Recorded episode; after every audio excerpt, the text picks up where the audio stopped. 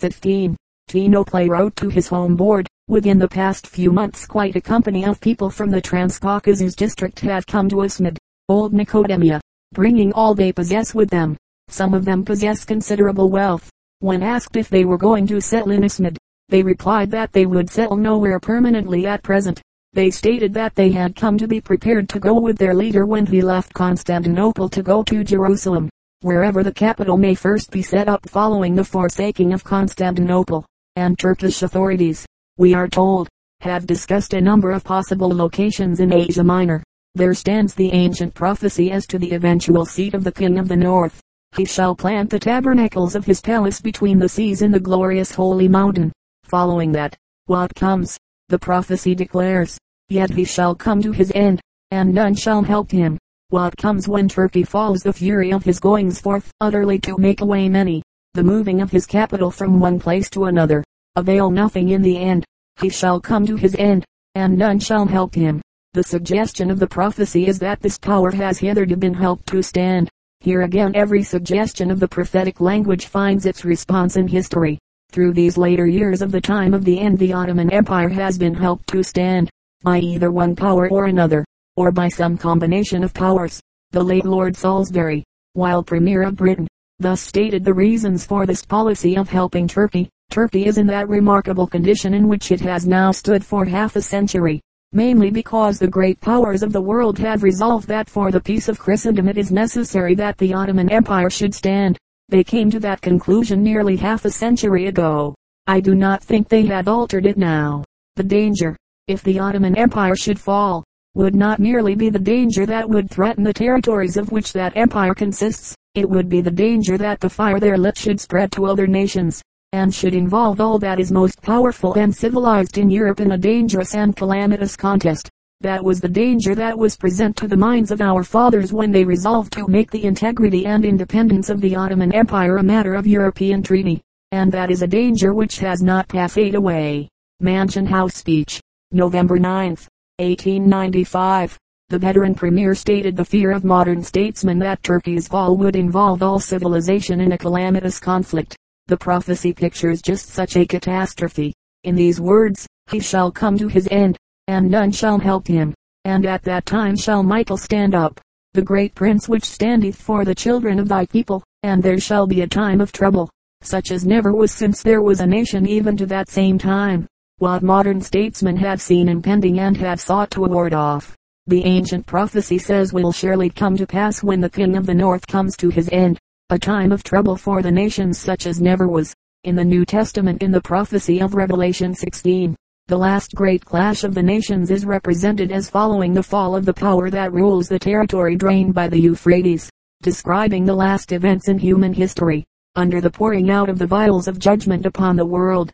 The prophet says, the sixth angel poured out his vial upon the great river Euphrates, and the water thereof was dried up, that the way of the kings of the east might be prepared. Ref. 1612. The water of the Euphrates represents the people or power ruling by it. When anciently the Assyrians dwelt by that river and were about to invade Israel, the prophet said, The Lord bringeth up upon them the waters of the river, strong and many, even the king of Assyria. Isaiah 8 7. The waters of the Euphrates meant the Assyrian power. Just so in this prophecy, the river stands for the people, as the Nile stood for Egypt, and the Tiber for Rome. So in all modern times the Euphrates has stood for Turkey. The drying up of the Euphrates must mean the ending of the Turkish power. And in the verses immediately following, Revelation pictures the gathering of the nations of the whole world to Armageddon, the battle of that great day of God Almighty. Following Turkey's end comes the final clash of nations the earthquakes, the cities of the nations fall, and the last judgments of God come upon a warring world. Here, as in Daniel 12, is pictured a time of trouble for the nations such as never was, and the end of the world, when the power ruling in Syria, by the Euphrates, comes to its end. The approaching end for years statesmen and observers have discussed the approaching dissolution of the Ottoman Empire. Travelers in Turkey have reported that thoughtful Turkish people held the conviction that the crisis of their nation was near at hand. Years ago Mr. Charles Macfarlane wrote, the Turks themselves seem generally to be convinced that their final hour is approaching. We are no longer Mussulmans. The Mussulman saber is broken. The Osmanlis will be driven out of Europe by the Giaours. and driven through Asia to the regions from which they first sprang. It is Kismet. We cannot resist destiny. I heard words to this effect from many Turks, as well in Asia as in Europe. Kismet, or the Doom of Turkey, London, 1853, page 409.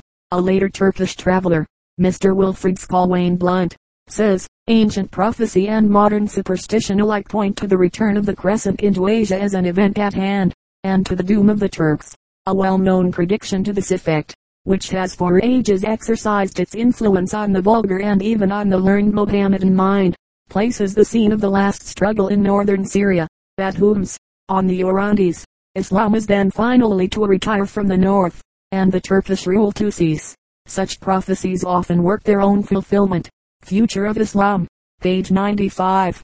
Thus native tradition and human forebodings have contemplated the breakup of the Turkish power as the course of the years has witnessed the shrinkage of its territory and the ever increasing difficulty of its position.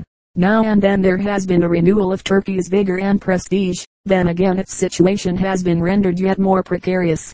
It has been a buffer between the clashing interests of the great powers.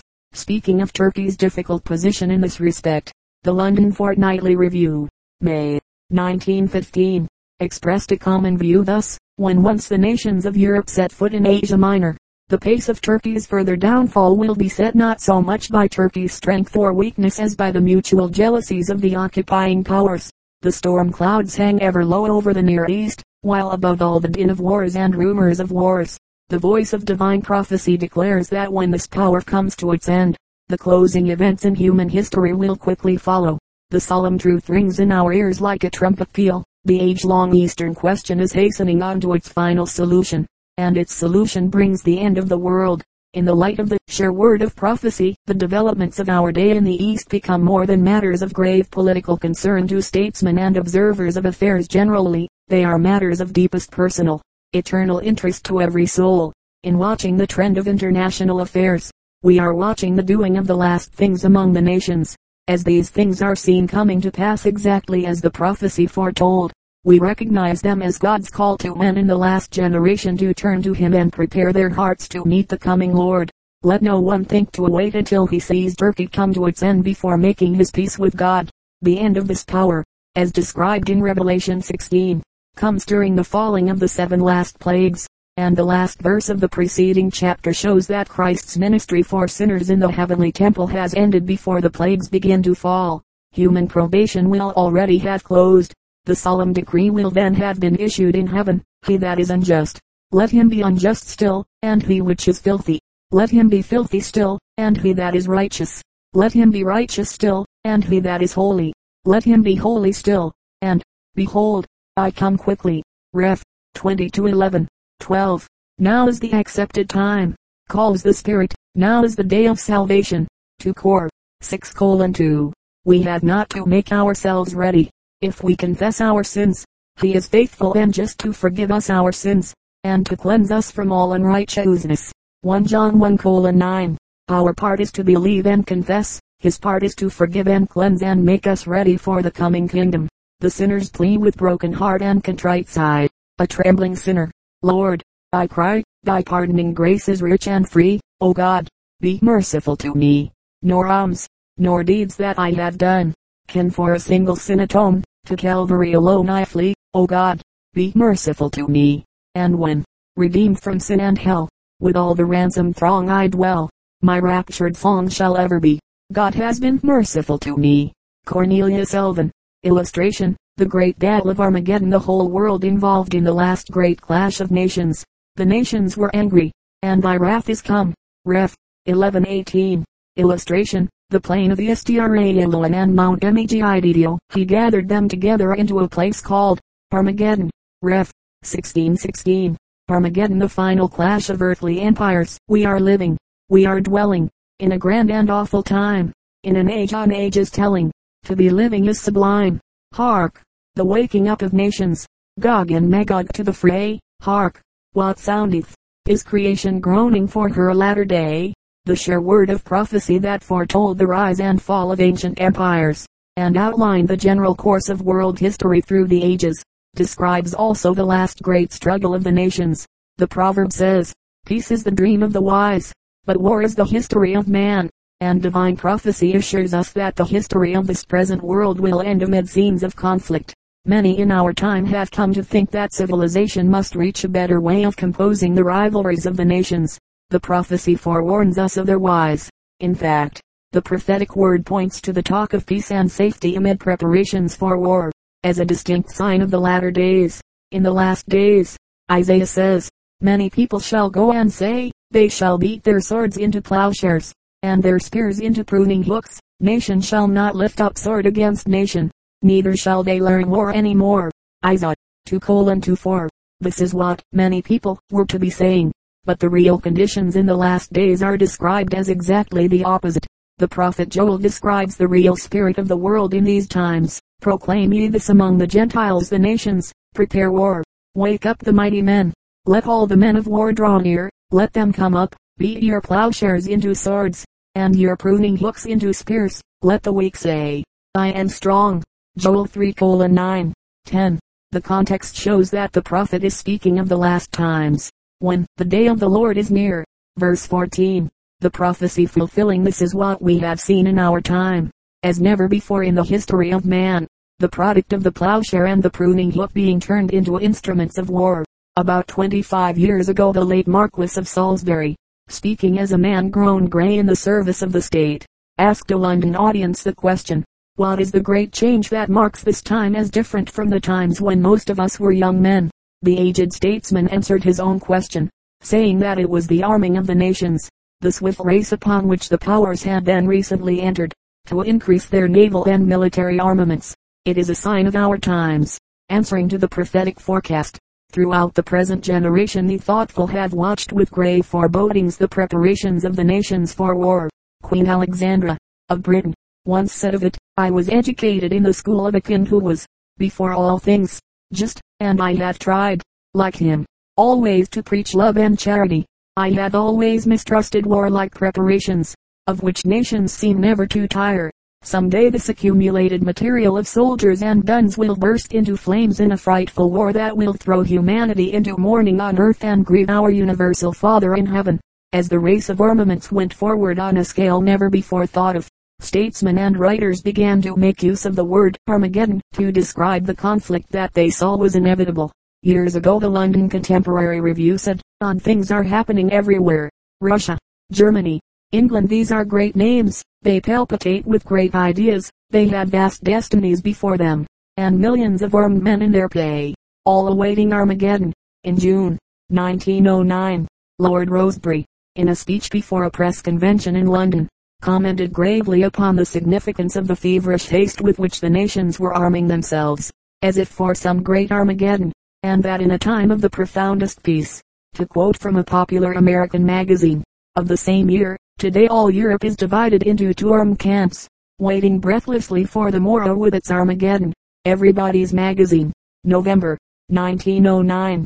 Thus, everywhere, observers saw that the rivalry of interests among the nations was leading to a conflict so overwhelmingly vast that only the scriptural word Armageddon, with its appeal to the imagination, seemed adequately suggestive of its proportions. Every passing year added to the intensity of feeling and the antagonism of interests. In 1911 the London 19th Century and After said, illustration, United States battleship, Nevada, photograph taken from the Manhattan Bridge, New York. Copyright by Underwood and Underwood. N.Y. Never was national and racial feeling stronger upon earth than it is now. Never was preparation for war so tremendous and so sustained.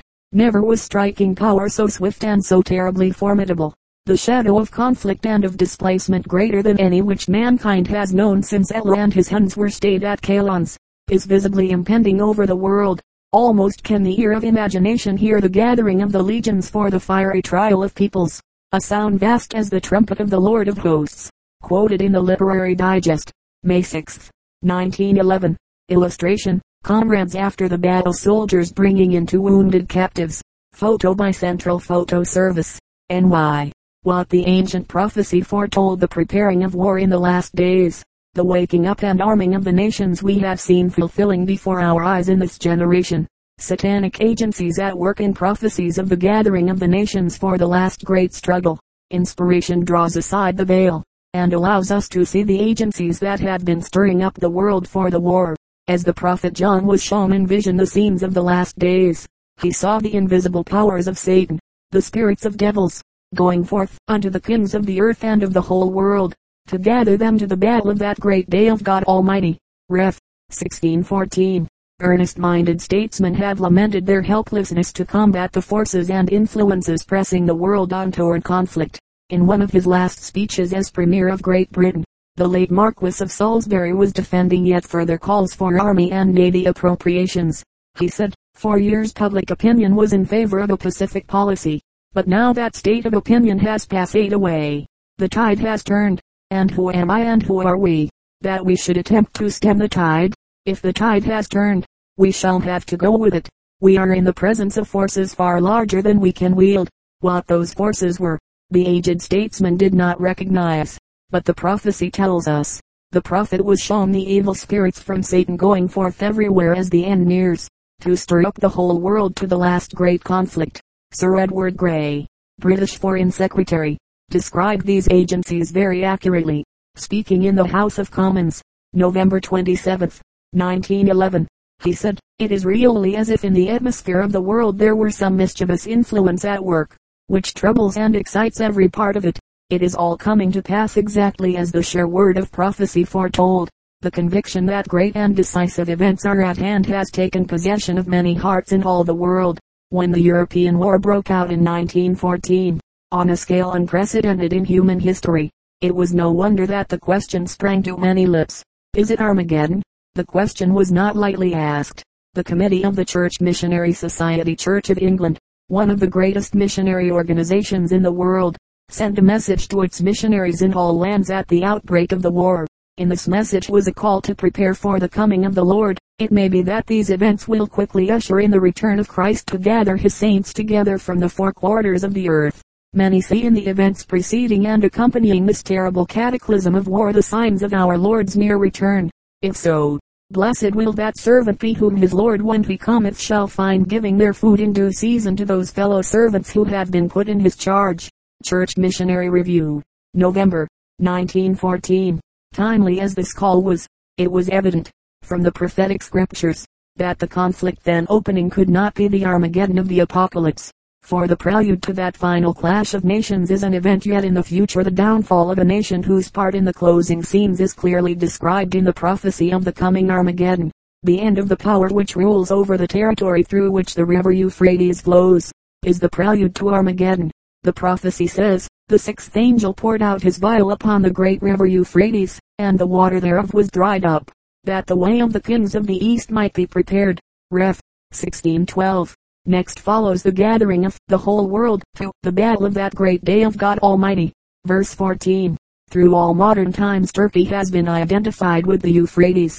The region of Syria and Asia Minor, long held by Turkey, has been the historic meeting place of the East and the West. In the London Fortnightly Review, May 1915, Mr. J. B. Firth wrote, when, with the fall of Ottoman sovereignty at Constantinople, the Turk is driven out of Europe, there will arise once more the eternal question of the possession of Asia Minor. That land is the corridor between Europe and Asia, along which have passed most of the European conquerors the Russians alone excepted who had invaded Asia, and most of the Asiatic conquerors who had invaded Europe. The fall of the Turkish power in this Euphrates region will, in some manner, prepare the way for the kings of the East to come up to the final conflict the awakening of the East the same spirit that has been stirring up the West in preparation for the contest has been working in the East also. Year after year observers have pointed out the great changes taking place in Asia. September 1909. The London Contemporary Review said, the whole of Asia is in the throes of rebirth. At last we may see these three the yellow race, the Indian race, and the Arab Persian Mohammedan race, and all that is making for the Armageddon. A writer in the May 1913, issue of the London 19th Century and After, reviewing the situation at the close of the Balkan War, said, A new spirit is abroad in the East. It arose on the shores of the Pacific when Japan proved that the great powers of Europe are not invulnerable. North and south and west it has spread, rousing China out of centuries of slumber, stirring India into ominous questioning, reviving memories of past glory in Persia, breeding discontent in Egypt, and luring Turkey onto the rocks. With all the nations stirred up by the spirit agencies of the God of this world, the prophet next saw the armies of earth gathering to the last great battle. The prophecy continues, and he gathered them together into a place called in the Hebrew tongue Armageddon. Ref. 1616. Armageddon means the hill, or mount, of Megiddo, which overlooks the plain of Esdraelon, the historic battleground of northern Palestine. Carmack says of it, Megiddo was the military key of Syria. It commanded at once the highway northward to Phoenicia and Syria and the road across Galilee to Damascus and the valley of the Euphrates. It was moreover the chief town in a district of great fertility, the contested possession of many races. The Vale of Kishon and the region of Megiddo were inevitable battlefields. Through all history they retained that qualification. There many of the great contests of southwestern Asia have been decided. In the history of Israel it was the scene of frequent battles. From such association the district achieved a dark nobility. It was regarded as a predestined place of blood and strife. The poet of the Apocalypse has clothed it with awe as the ground of the final conflict between the powers of light and darkness. Pre-biblical Syria and Palestine. Page 82. Thus Armageddon, as the military key of Syria, marks Palestine and the Near East as the great international storm center in the final conflict. The political storm center in vision. Nearly 2,000 years ago, the prophet saw the forces of the last days gathering around this pivotal region. Today observers recognize the eastern Mediterranean as indeed the pivotal point around which international interests involving East and West naturally revolve. Some years ago, in discussing railway development in Asia and Africa, and the great highways of sea transportation, the London Fortnightly Review said, Palestine is the great center, the meeting of the roads. Whoever holds Palestine, commands the great lines of communication, not only by land, but also by sea. Again, the Manchester Guardian, emphasizing the importance attaching to the strategic center, said during the Great War, Egypt, as things are, and the fact cannot be too often emphasized, is the weak spot in our system of imperial defense by sea power. Not until Palestine is in our possession can Egypt be regarded as safe. Quoted in Literary Digest, February 12, 1916, page 369. Other nations have recognized the strategic value of a territory so situated. Thus political considerations make this region pointed out by the prophecy a center of conflicting interests. Hogarth, in his book, The Near East, calls it the time-honored storm center of the eastern Mediterranean. The religious storm center to the conflict of political interests is added the rivalry of religious sentiment. Commenting on the religious associations of Palestine in relation to the international political situation, the London Spectator some years ago stated the matter thus, people often ask how it is that the future of Palestine presents such difficulties. The reason is simply that Jerusalem you cannot separate Jerusalem from Palestine as the sacred city of so many creeds and warring faiths. Not only is it the holy place of all the Christian churches, and two of them quarrel bitterly over it, the Greeks and the Latins, but it is also one of the most sacred places in the Mohammedan world. Mecca and Medina are hardly more sacred than the Mosque of Omar. That is a fact which is often ignored by Europeans, who forget that to turn the Mohammedans out of the temple enclosure would disturb the whole Moslem world. From the Straits settlements to Albania, we must never forget that Mohammedan pilgrims from India visit Jerusalem, just as Christian pilgrims visit it from Europe. Lastly, Jerusalem is profoundly sacred to the Jews, and the Jews are beginning to be locally numerous and important. Most certainly there are no elements of difficulty wanting in the problem of the future of Palestine. History records the fact that rivalry over the care of the traditional holy places helped to precipitate one European war that of the Crimea. In the study of the Eastern question, we have seen that the prophecy of Daniel 11 marks Jerusalem as still a storm center in the closing scenes.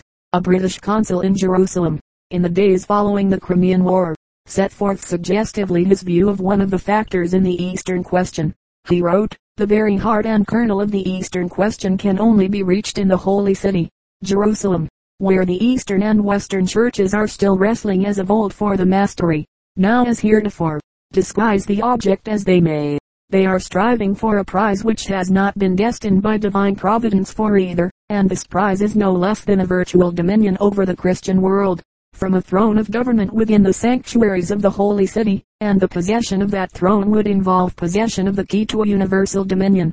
Stirring Times, Records from Jerusalem Consulate Chronicles, by James Finn, Introductory note by editor. XA, foretold in prophecy by every consideration political, racial, and religious the Near East supplies all the elements for involving the whole world when once the sweeping displacements begin which the prophecy foretold, and for which statesmen in our day have sought to prepare. Long ages ago the prophet of God, in vision on the Isle of Patmos, was shown the clash of interests and the gathering of the nations around this historic center. Before our eyes today we see events tending to give to this region the very character assigned to it by the prophecy.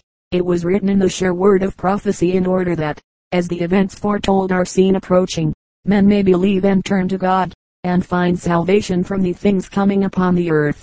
Into the prophecy of the 16th chapter of Revelation, describing the gathering of forces to Armageddon, our Savior interjects the warning and the appeal, Behold, I come as a thief. Blessed is he that watcheth, and keepeth his garments, lest he walk naked, and they see his shame. Verse 15 the last earthly events that the prophecy is dealing with the pouring out of the seven last plagues, and the clash of Armageddon come after probation closes, the close of probation, the passing of the ministry of Christ in the heavenly temple, will come as a thief, and announced, our only safety is in yielding heart and life to him now for cleansing, and accepting from his hand the garments of his own righteousness, freely offered to every one. What comes with Armageddon whatever ambitions or aims may be the impelling motives when the gathering to the great conflict comes. One thing is certain, Armageddon is to bring triumph and world dominion to no earthly power. As the nations gather, the Lord intervenes from heaven, and the history of the kingdoms of this world is closed at last.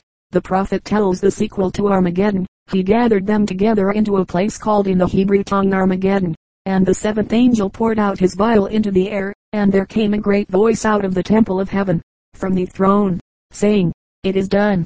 And there were voices, and thunders, and lightnings, and there was a great earthquake, such as was not since men were upon the earth.